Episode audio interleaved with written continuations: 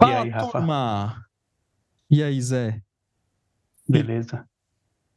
É, bom, começar do começo, mandar um abração pro Léo, que não está aqui conosco hoje, porque tá no... É, a gente tem tido. A gente tem tido. Entrou numa, naquela fase, né? Tem uma fase que a gente não consegue gravar os três. É. Mas é, o, o importante é a gente manter a, a frequência aqui, né?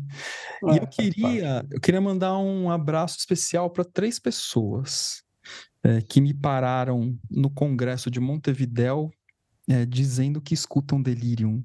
Três brasileiras.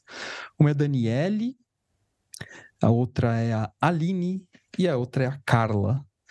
Um grande beijo para vocês, obrigado por acompanhar o Delirium e fiquei surpreso de ter sido reconhecido.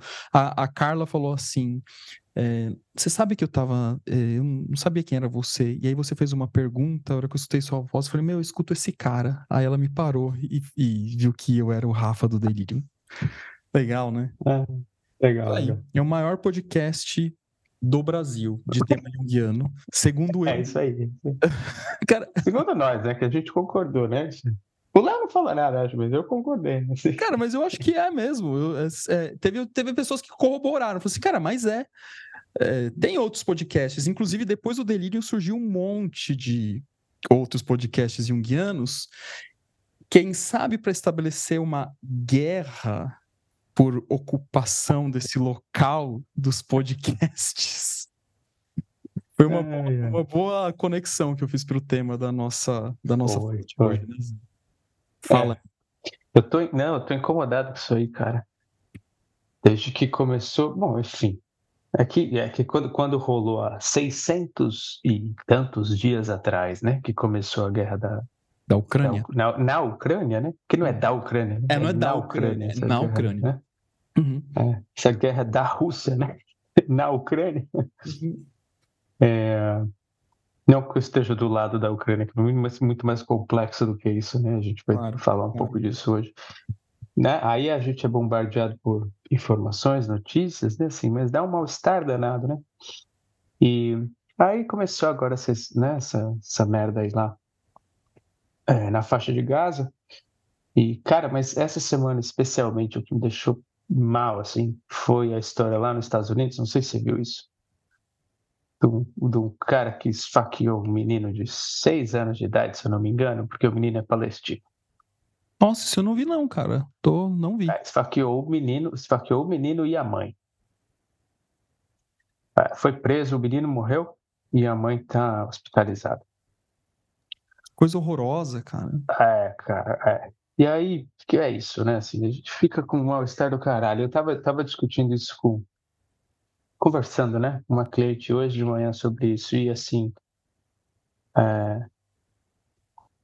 eu acho que de, de, vez em quando a gente precisa de uma defesa psíquica, senão a gente não consegue fazer o que precisa ser feito, né, assim, então precisa de uma certa cisão aí, mas tá errado não ficar indignado, né, cara? Tá errado, assim, se você não sente nada na hora que você escuta um negócio desse ou que você lê um negócio desse, cara, você tem um pezinho na psicopatia, assim, porque é. Enfim, fala aí, vai. Eu tô, tô, tô mal mesmo com isso assim. Cara, é... que me deixa bastante. É...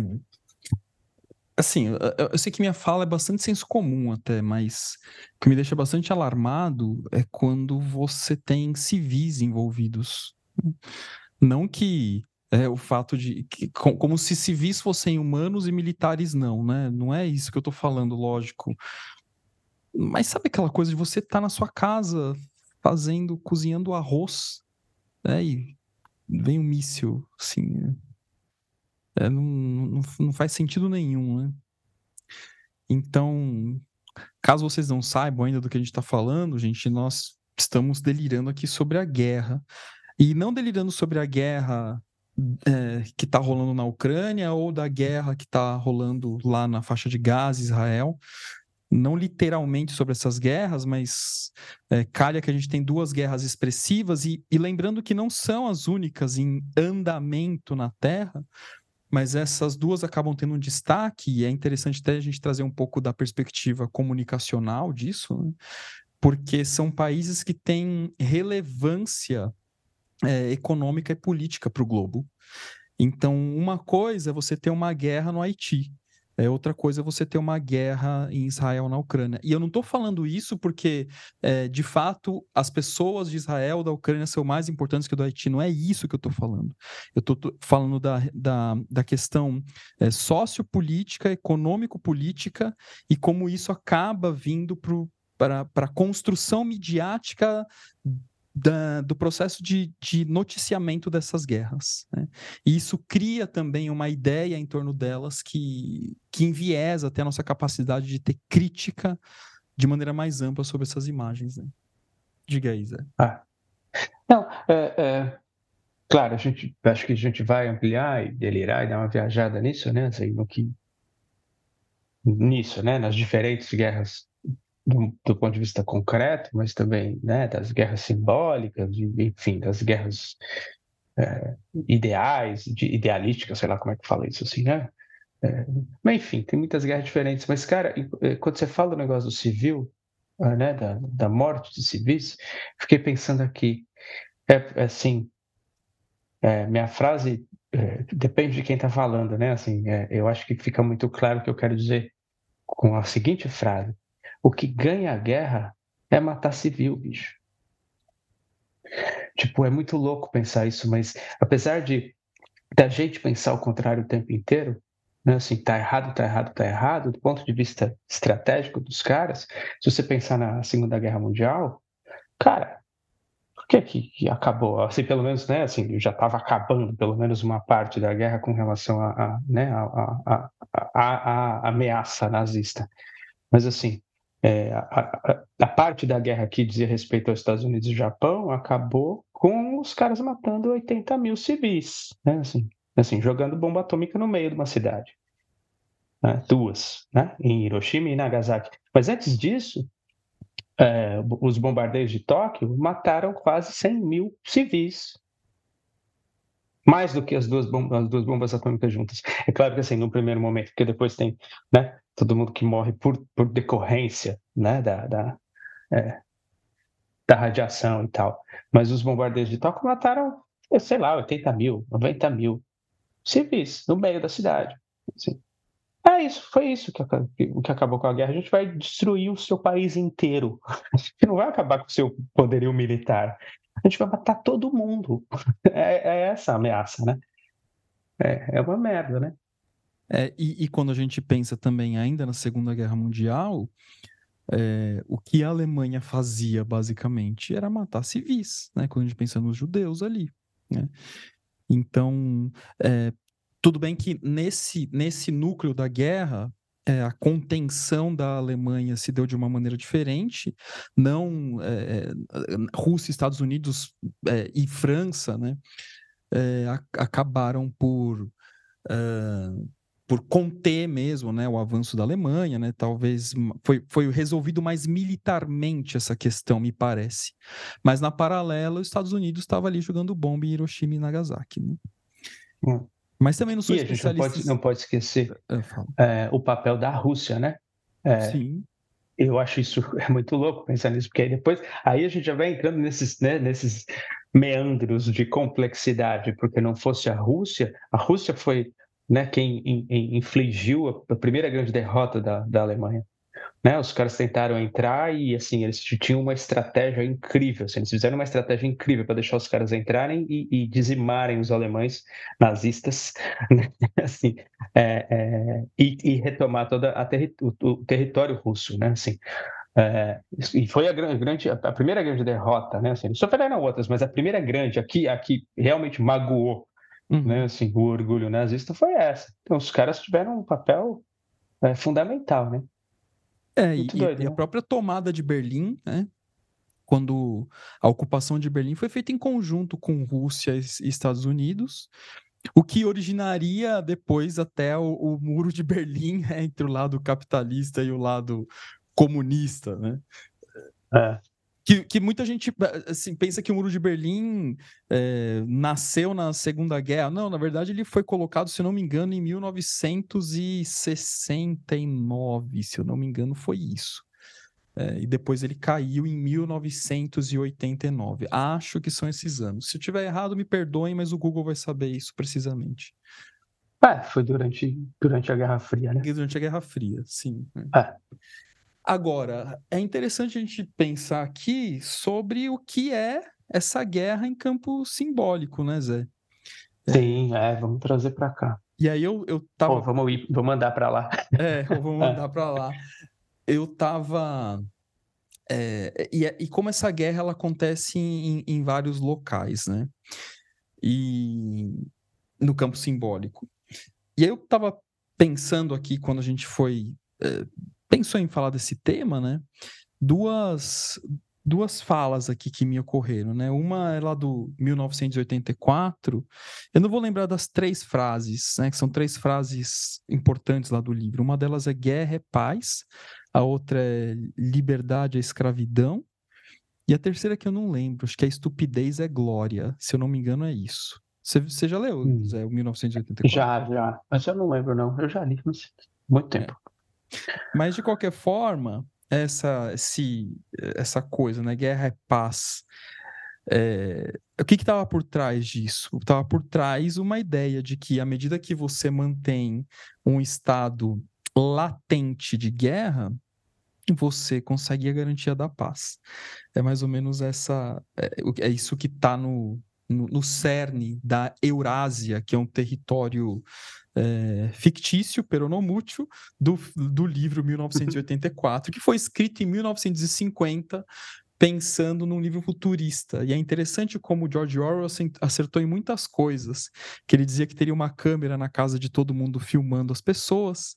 É, ele só errou por alguns, alguns milímetros de distância, que em vez de ter uma câmera na casa das, filmando as pessoas, tem um celular na mão de cada pessoa, filmando não só nas ah, casas. Mas, mas eu acho que vai chegar lá. eu acho que vai chegar. Calma, calma. É, é. Calma, ele quis antecipar muito, né? É, é, não, vai rolar, vai rolar. É interessante. E aí, outro texto que eu pensei, um pouco mais junguiano, ou arquetípico, ou simbólico, é o texto do James Hillman, uh, no livro Cidade e Alma. E lembrando que esse livro Cidade e Alma é um livro que não existe em outros idiomas, pelo menos não enquanto livro. É curioso isso, porque são textos que o Hillman publicou é, no idioma original, em inglês, e aí um grupo de brasileiros pegaram esses textos, organizaram, colocaram num livro só, traduziram e lançaram. Né? Então não é que não quer dizer que os textos não existam no original, mas nesta organização de livro, desta maneira, só existe em português. E aí é interessante como ele coloca aqui a, a ideia da guerra, porque tem um capítulo que se chama Guerras, Armas, Ares e Marte. E esse livro é um compilado de, de capítulos, né? Você pode até ler o capítulo 8, depois ler o capítulo 2, que não vai fazer diferença, né? Mas o capítulo 8 que ele fala sobre a guerra. E aí, olha que interessante, no terceiro parágrafo, é, eu acho que. Não, o segundo parágrafo eu já vou começar lendo aqui, porque vale a pena mencionar. Ele diz o seguinte: ele, fala, ele descreve uma cena de guerra, é, enfim, aí ele vai dizer o seguinte: essa cena representa o meu tema, o amor da guerra, o amor na guerra e pela guerra. É mais do que minha vida, um amor que evoca um Deus, que é protegido por um Deus e fomentado num campo de batalha, uma parte devastada da terra que se torna sagrada por esta devastação. Aí ele continua: Acredito que não podemos jamais falar mais profundamente de paz ou desarmamento a menos que penetremos nesse amor da guerra, a menos que entremos no estado marcial da alma. Não podemos compreender sua atração. Esse estado especial deve ser penetrado ritualisticamente. Devemos ser induzidos e a guerra deve ser declarada né? induzidos entre aspas e declarado entre aspas, como alguém é declarado insano, casado ou falido. Assim, tentaremos agora, entre aspas, ir à guerra, porque esse é um princípio do método psicológico. Qualquer fenômeno para ser entendido deve ser imaginado com empatia. Para conhecer a guerra, devemos entrar no seu amor. Nenhum fenômeno psíquico pode ser verdadeiramente desalojado da sua rigidez, ao menos que primeiro desloquemos a imaginação para o seu âmago. Eu acho espetacular, né? Quando ele traz a guerra Demais, né? para ah. ser, ser, apreciada e essa guerra interna. Né? É. Ele faz rápido, nota de rodapé, ele faz a mesma coisa com suicídio, né? Mas sim, sim. Era só, né? É, porque é isso que ele faz, né? Essa é uma das coisas que o irmão faz que é legal. Ele faz a gente deslocar, eu acho legal essa, essa expressão que ele usa aí, né? Deslocar isso para a imaginação, né? deslocar isso para o mundo imaginal. E, e talvez, eu não sei se todo mundo tem clareza, mas vale a pena mencionar que ele coloca aqui: guerras, armas, Ares, Marte. É, porque o deus Ares na mitologia grega é o deus da guerra, e a gente tem um correspondente na mitologia romana, que é o deus Marte, também deus da guerra. E é a palavra Marte que vai é, gerar a palavra marcial. E aí isso chega no José Luiz Balestrini Júnior, que é um artista marcial. Artes marciais. É, essa eu nunca contei, né? Que meu nome era para ser Márcio. é, eu nunca contei aqui no Delírio. Aí eu contei uma vez isso na sessão pro Val, e ele falou assim, eu falei, eu falei né, ah, meu nome, né, antes de, de, de, meus pais decidirem que ia ser o nome do meu pai, né, uhum. José também, depois eu, eu tenho o Júnior, né, falei, era para ser Márcio, aí ele fez assim, ué, mas faz muito, faz, faz muito sentido, né? Aí eu, na hora, eu me toquei, né? Eu me toquei, eu falei, mas como assim? Aí ele, ué, você não é mestre de Kung Fu? Aí eu, cara, é verdade, né? É. E o Jung fala disso, né? Ele fala de como o nome é, é, é um evento, a escolha do nome é um evento sincronístico, né? É. Não quer dizer, isso também é interessante, não quer dizer que, que a escolha do nome interfere no destino do indivíduo, Quer dizer que as duas coisas estão conectadas sincronisticamente. Pode ser que o destino do, indivíduo tenha né, é, é, influenciado na escolha do nome, porque é isso que é uma sincronicidade. Né? A gente não sabe de que lado que a coisa toda começou. Mas, enfim. Mas, ao mesmo tempo, José é legal também, né? Porque José, é, não o José pai de Jesus, mas José é aquele que interpreta sonhos, né? O sonho do faraó na Bíblia. José é aquele que acrescenta a palavra de Deus. Olha que legal.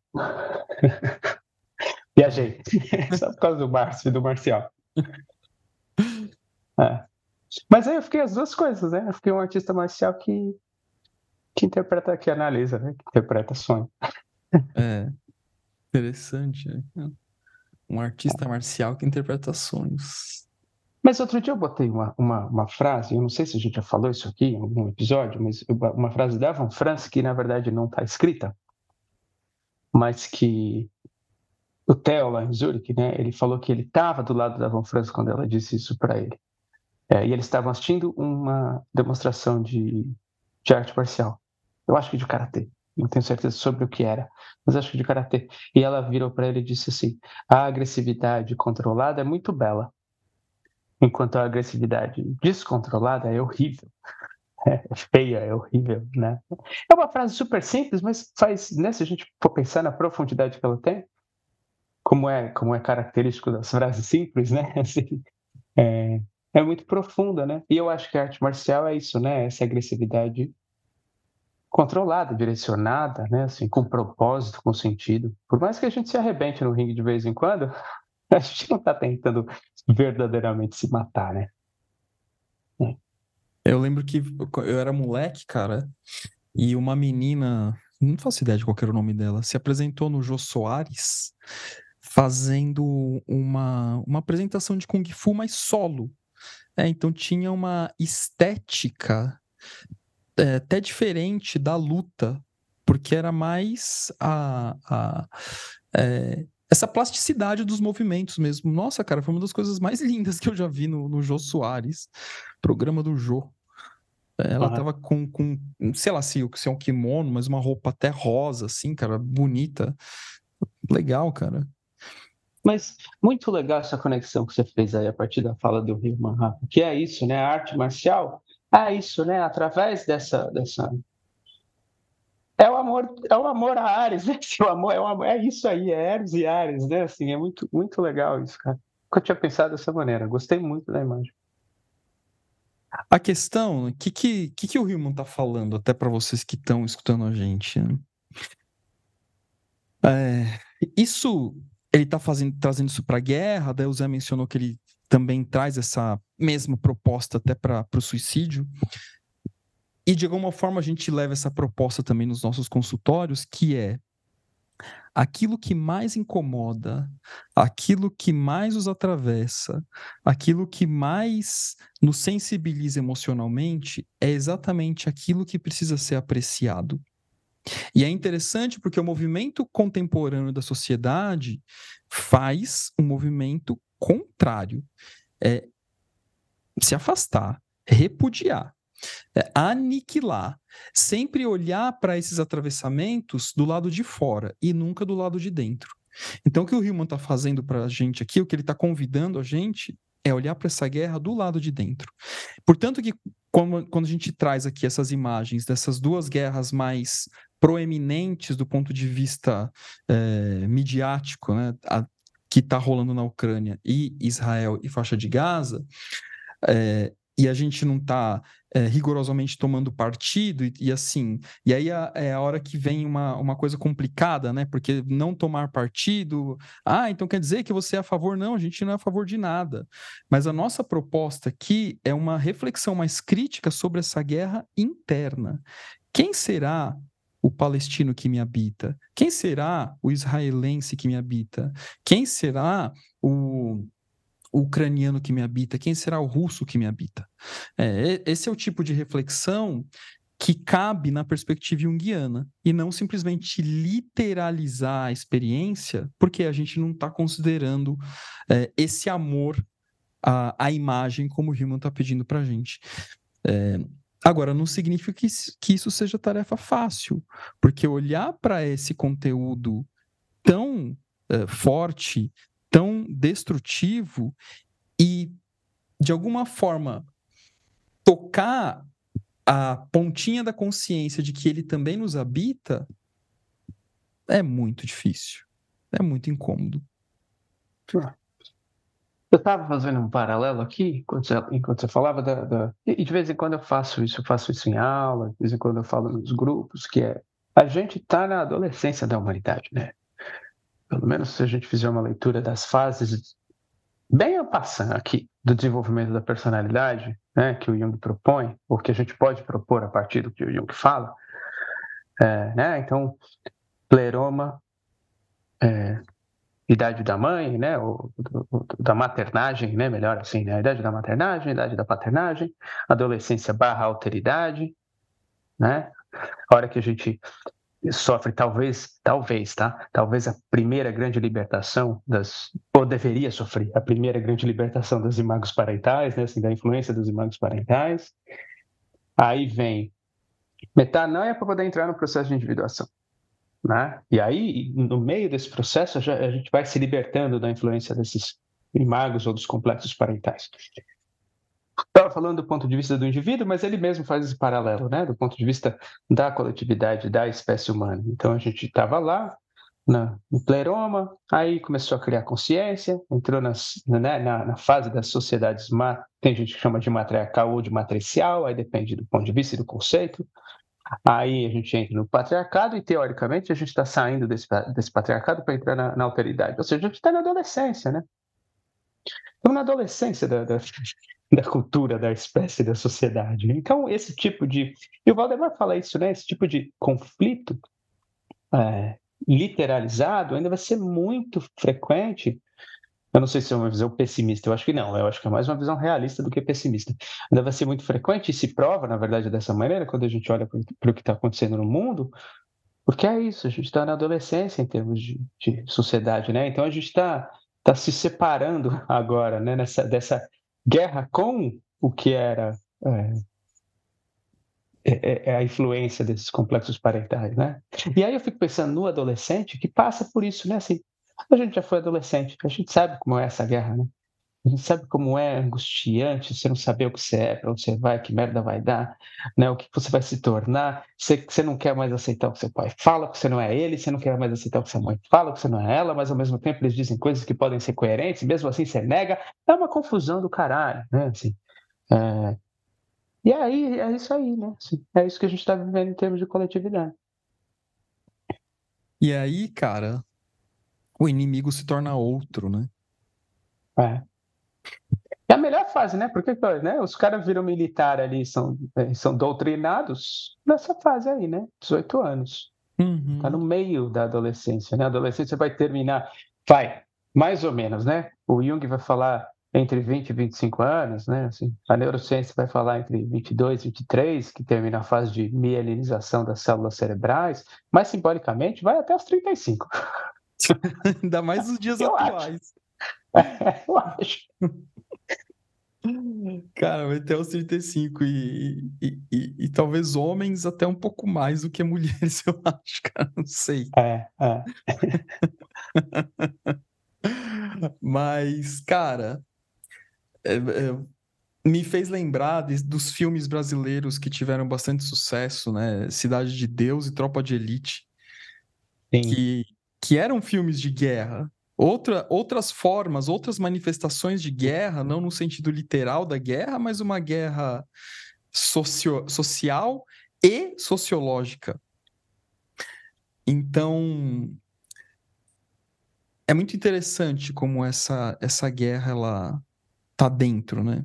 E eu vou projetando, projetando e vivendo isso de, de maneira é, absolutamente impensada e refletida é interessante que na, na própria Bíblia, se a gente lê os textos é, históricos, né, históricos assim, né? Históricos no sentido de que eles representam a história, mas os textos mais antigos. É...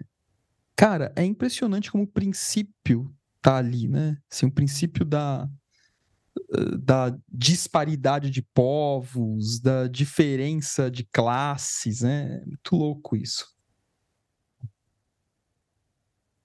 Aí a gente já falou disso em outro episódio, mas assim, é, é, até um pouco, né, juntando isso aí que a gente está falando, né? Quando a gente fala, quando o Campbell fala lá, né, da da guerra de Troia, né? Como Zeus e os outros deuses pensaram, ah, tem gente demais no mundo. É, assim, eu tô, claro que eu tô resumindo, né? é, uma minha, versão, uma versão. Aqui, né? É uma é. versão delírio, né? Assim, é, os eu, eu sentado lá com os caras e falaram: ah, meu, os caras estão. Muita gente aí, né, bicho? Vamos criar uma guerra aí louca, insana. Né, assim, que, é, que aí é interessante, né? Porque juntando com o que você estava falando do Rio, tem a ver com Eros, né? Assim, porque, por causa. Né, tem toda a questão de é, Helena e Paris, o apaixonamento, o sequestro de Helena, não sei das quantas, né? Assim, então parece que tudo começa em torno do tema do amor, né? E aí, de repente, os, as duas nações lá estão estão guerreando, né? Mas tinha isso, né? Tinha esse plano divino, né? Para diminuir o número de humanos na Terra. É, se, se a gente fizer uma leitura li, literal, é ruim, né? Mas se a gente pensar simbolicamente, é, é, talvez é, seja um pouco isso, né? Assim, os deuses, os arquétipos, a dimensão arquetípica negada ou tratada como qualquer coisa, né? É, se manifestando aí e rompendo na literalidade. Cara, você sabe que nesses últimos dias aí, faz um tempo já que eu tô nessa.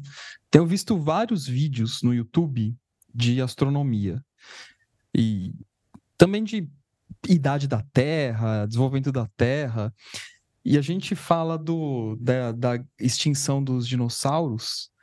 É, e essa foi só uma das grandes extinções que teve na Terra. Inclusive, não sei se você lembra que a gente viu lá no Museu de Chicago, Zé, muito rapidinho. Lembro. a gente a gente está indo para a sexta, né? Não é? Não foram cinco já? A gente está indo para a sexta. Exato, exatamente. É teve, isso, né? é. teve cinco grandes extinções na Terra e cinco grandes extinções naturais, né? Meteoro, clima, qualquer coisa assim. E, e, é muito louco. Eu, eu gosto de pensar, essa, cara, pensar nessa coisa de tempo. Homo sapiens, é, a nossa espécie, supostamente, teria aí alguma coisa em torno de 200 mil anos, entre 200 e 150 mil anos de existência. Que não é nada para a idade da, da, do planeta Terra e, e, e, menos ainda para a idade do, do, universo, né? A Terra tem hoje, se estima-se, 6,5 bilhões de anos. é muito louco isso, né? E aí vem nós humanos. Que número é esse, né? Como assim? Cara, é, é que, que é isso? Isso, né? 6,5 bilhões de anos. É muito louco, cara. E aí eu tava. E eu vendo esses vídeos, em algum momento, o Sol ele vai inflar, ele vai ficar maior, e quando ele ficar maior, ele vai é, naturalmente vai engolir a Terra. E muito provavelmente uma das luas de, de Júpiter ou Saturno vai ter as condições ideais de vida porque ela vai estar tá na distância desse novo Sol e com os elementos químicos que provavelmente garantem a vida. Será que neste momento uma nova humanidade surgirá no, na Lua, em uma das luas, né? Na Ganímedes, na Europa ou na Lua de Titã? Não sei. E, cara, e aí vem o ser humano, né, no auge dos seus duzentinho mil, é. que não é nada. Nossa, é, a gente é. manda em tudo. Vamos resolver, é, vamos livrar. Cara, é, chega a ser até ingênuo, né? Uma ingenuidade, só que uma ingenuidade destrutiva, né? Não uma ingenuidade divertida, mas ingenuidade destrutiva. Né? E, e, e como a gente sofre consequência por conta disso, né? É... E é aquilo que Jung alerta no, no volume 10 da obra, eu não sei exatamente qual, porque eu, eu me confundo em qual dos livros ele falou, mas talvez no 10 1, 10 3, falando sobre a importância do. Acho que é no 10 1, presente e futuro.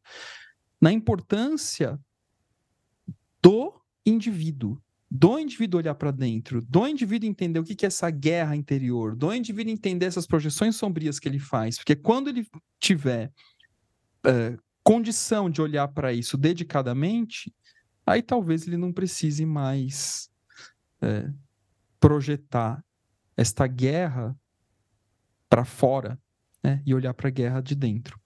E até lidar criativamente com essa guerra, é, enfim, que existem algumas alternativas quanto a isso que eu já vou falar, mas diga aí, Zé. Você assistiu Oppenheimer, não?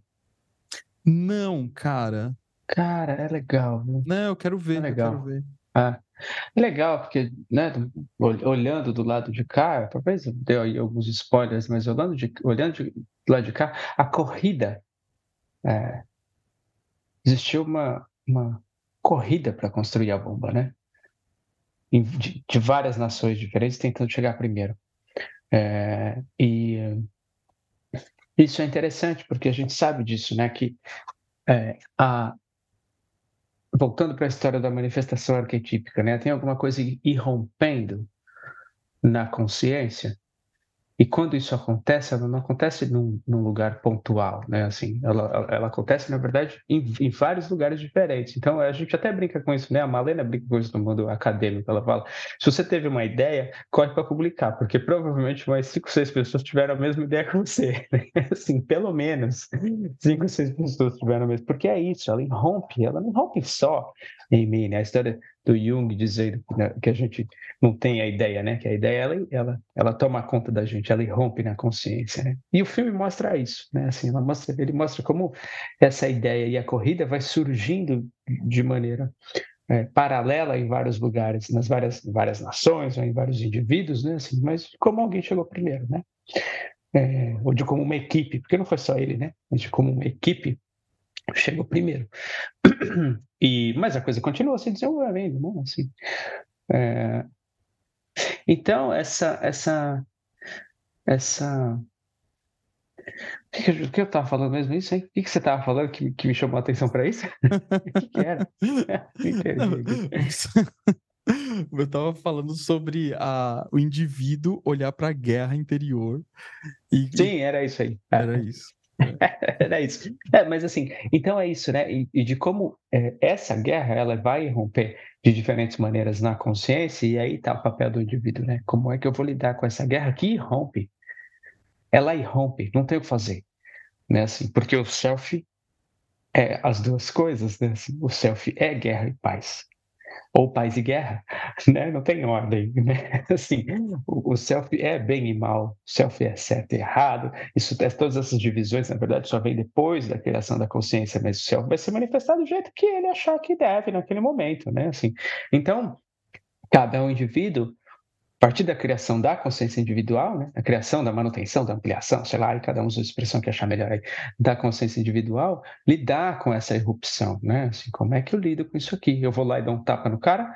Ou eu, peraí, deixa eu ver aqui se tem uma outra maneira de lidar com isso aqui, né? Porque às vezes é uma projeção, mas às vezes é um cara enlouquecido que está correndo na tua direção com uma faca, né? Assim, então, como é que a gente faz, né? É, primeiro comentar uma coisa teórica, depois trazer a imagem de um filme. É primeiro a coisa teórica quando você fala assim que o self ele é guerra e paz, né? Claro que eu concordo com isso. É, me faz lembrar da tradição judaico-cristã e quando a gente olha para a Bíblia no Velho Testamento, a gente tem o que a Lilian Wurzba chama de um verdadeiro monodeus. Né? O Javé é um monodeus. Ele é um verdadeiro. É, porque esse é o verdadeiro monoteísmo, né? Que, que imagem que ela está fazendo disso? Porque o Javé ele é profundamente misericordioso, mas profundamente vingativo. Dá para a gente trazer algumas imagens lá do Êxodo, quando ele se vinga das pessoas. Olha, se você fizer isso, é, eu te ajudo, mas se você não fizer, eu vou mandar água podre para você morrer. É, é muito louco, né? E aí. As nossas, as nossas leituras são ótimas, né? Não, continua aí, continua. Eu adoro isso. e aí, quando a gente vai para o Novo Testamento, é, que aí, cara, é, é, é, onde o Jung, de fato, é, é, é onde dá para ver a genialidade do Jung nesses dois livros, que é o Resposta a Jó. Né, cara, o, o Resposta a Jó é um livro que dá vontade de chorar, cara, de tão lindo que ele é. E o. Bom, depende de quem lê, né? Que tem vontade de chorar, lógico, né? Mas. Não, eu acho que tudo que. Ou de felicidade, ou de tristeza, ou de agonia, ou de angústia, é, ou de. Algum de, choro é, Nossa, que legal, é. é. E o Ion, que é que ele vai fazer toda uma ampliação de si mesmo, porque aí a gente está trazendo é, o Deus do Novo Testamento. A gente não, não, não tem mais um monodeus, nós temos um quadrideus. Por isso que ele fala aqui o, o do si mesmo, ele vai ser composto por quaternos. É, e o que é esse quadrideus? É o Deus em si, que é apenas bom. A gente vai ter a imagem humanizada desse Deus, que é o Jesus Cristo. Nós vamos ter o elemento, a amálgama entre Deus e Jesus, que é o Espírito Santo, mas a sombra que vai ser, de, de certa forma, é, refutada, mas que participa necessariamente, que é o diabo. Então, aquilo que outrora estava totalmente amalgamado no Javé, no Novo Testamento vai ser transformado em quatro elementos. Só que esse processo, isso é interessante, não é uma coisa aleatória, ele representa o processo evolutivo da consciência. É uma consciência que é capaz de transitar nesses quatro campos e reconhecendo esses quatro campos e que eles acontecem, que eles estão aqui. Tem uma frase do Jung no livro vermelho que ele está ali fazendo o um processo de imaginação ativa e ele pergunta para para a ânima, né, para a alma, mas por que, que você anda com esse, com esse cara aí, né? É, ah, porque ele tá aqui, né? E ele falou, por, por que que... E, você, vermelho, por que que você anda com ela? Eu falei, ah, é que eu tenho que fazer minhas coisas, né? Se não fizer as, as coisas que eu tenho que fazer, eu perco minha freguesia, né? Mais ou menos assim a frase dele, né? Ou seja, eu tenho que participar disso aqui também. E aí me veio à cabeça um filme, cara, que ele, ele é até divertido, mas ele é sério ao mesmo tempo, que é Um Dia de Fúria, com Michael Douglas. É demais, cara. e eu vi eu ele, cara, esse faz muito tempo, e eu, eu, eu não acho, eu preciso ver de novo, com a cabeça de hoje, cara, porque eu vi, eu era moleque, depois eu nunca mais vi. É. É, cara, mas é um. É ele, muito bom. Ele tá num processo de angústia.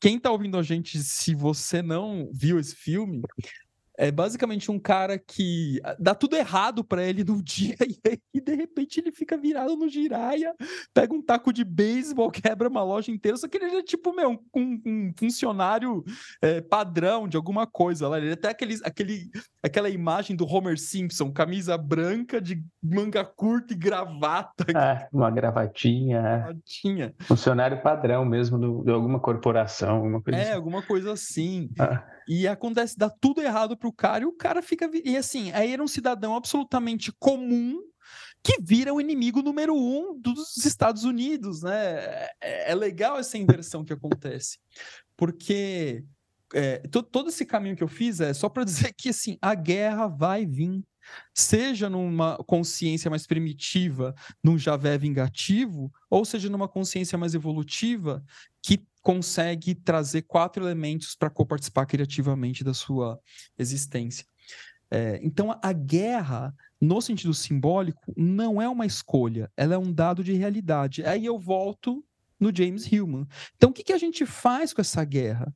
Aprecia ela internamente para que ela possa trazer o seu caráter criativo. Ainda nesse texto, ele vai avançar, eu não vou mais é, a, ler muito mais aqui, mas ele vai dizer da importância de trazer os aspectos simbólicos do deus Marte para participar dessa guerra. Ele vai fazer uma crítica dizendo Marte não participa mais da guerra. Né? É uma guerra da projeção e não mais uma guerra que ocupa um espaço no âmbito sagrado. Porque assim, se a guerra ela nos habita, ela vai acontecer, mas como que essa guerra deve acontecer.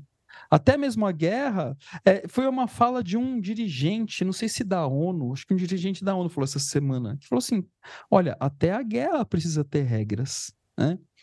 É, só que não é sobre regras, e sim sobre o entendimento simbólico dessa guerra dentro da gente. Só que quando a gente pensa em humanidade e é, partindo do princípio de que estaríamos nessa adolescência da humanidade, que adolescente que de fato está preocupado com a guerra interior? Exato, é isso aí. Não Só dá, né? Inclusive. É. é. é. isso. Com algum, claro, né? Assim, com algumas exceções, mas normalmente. Eu Por tive isso um cliente que... uma vez, cara, adolescente, hum. que, que chegou no, no, no, chegou no consultório com ideação suicida. Vou resumir, né, a história. Se ele chegou com, com ideação suicida, e já tinha até tido uma quase, né, uma semi-tentativa ali. É... E aí, claro que é muito mais complexo do que eu vou dizer aqui, mas aí o que a gente fez foi estudar a morte.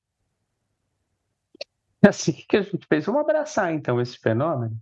Vamos estudar. Era um cara que tinha tinha 14, 15 anos, mas tinha prontidão para ir para viajar nas histórias, nas narrativas, né? Então a gente começou a estudar a morte nas diferentes mitologias. Como é que é a morte na mitologia egípcia, na mitologia grega, na mitologia cristã? A gente foi estudando e aí a gente mudou de assunto e a gente continuou o processo e a gente nunca falou mais no assunto.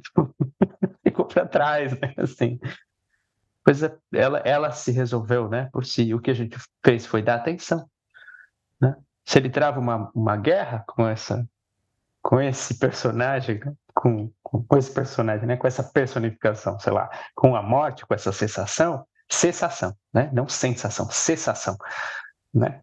É... Aí é isso, né? E rompe, toma conta, vai pro literal.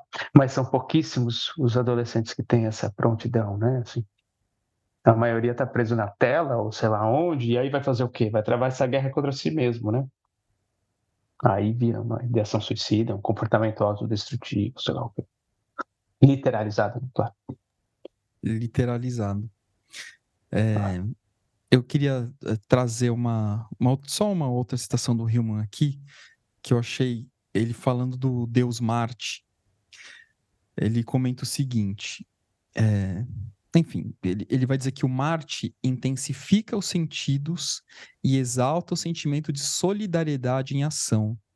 Essa vivificação energizada, que os romanos chamavam martinéreo ou Marte moles, molar, compacto, o fazer as coisas acontecerem, a mobilização, Marte dá resposta à desesperança e afasta a incapacidade que sentimos diante das armas nucleares ao despertar o medo, Phobos, seu parceiro ou filho grego, e a fúria, ira, indignação. Marte é o instigador, o ativista primordial. Para colocar o contraste em termos escatológicos, Marte é o deus dos começos, o signo do carneiro. Março é seu mês, e abril, des, uh, e abril Marte apertos, a abertura, fazer as coisas acontecerem. O Apocalipse pode erguer os véus, mas se fecha na solução verdadeiramente final, depois do que não existe reabertura, nenhum recurso.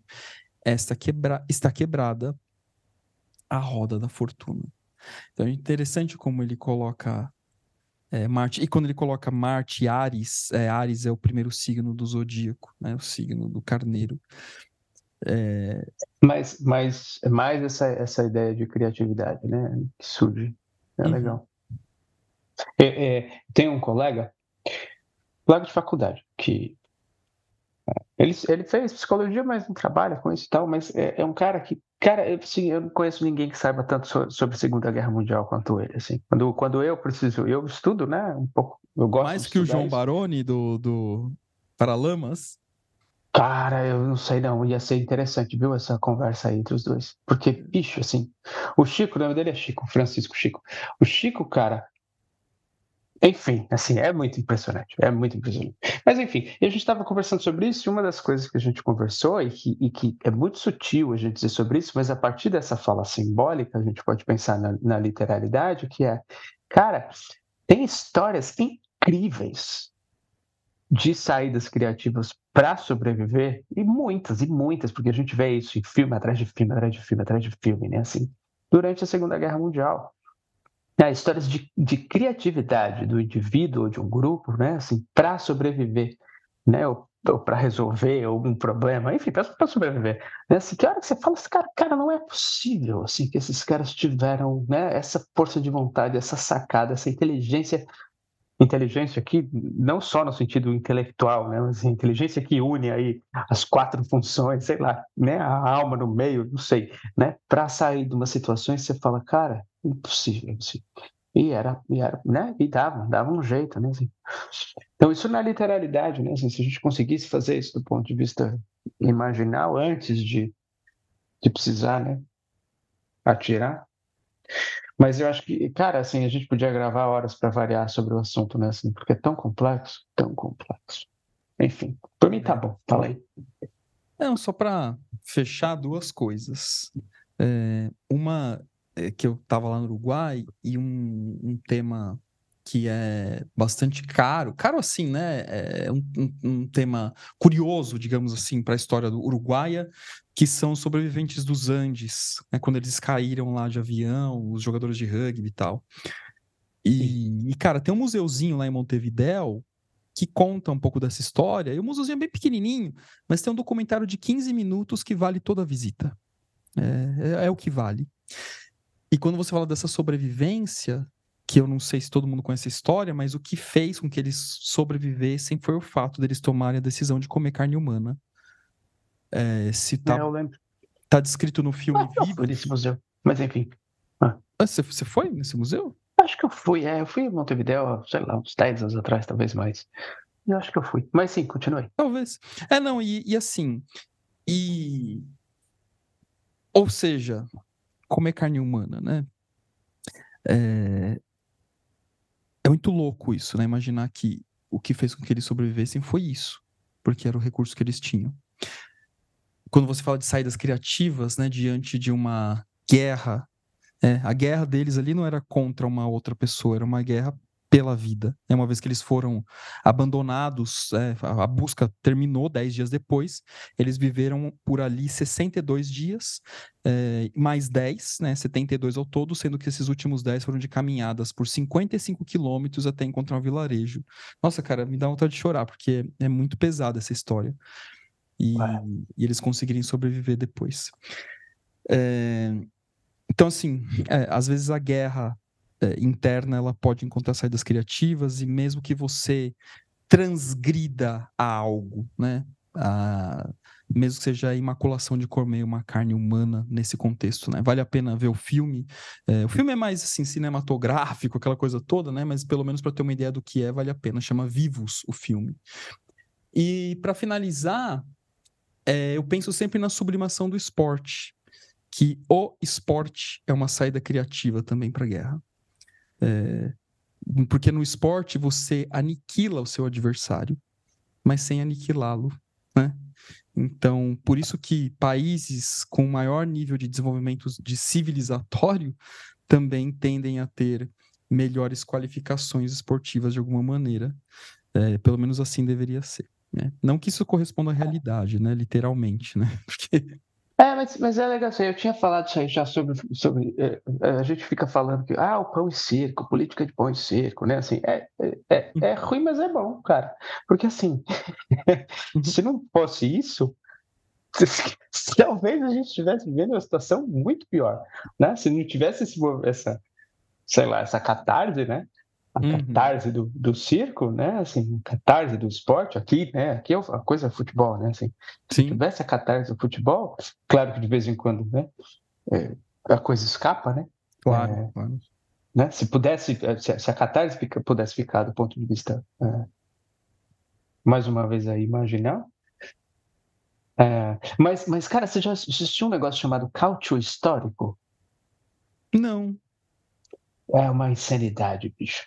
É um, eu, não, eu não entendo as regras desse esporte. Eles jogam lá na Itália. São quatro times só, é, cada um de uma região da Itália. O campeonato só acontece uma vez por ano porque é uma porrada, assim, cara.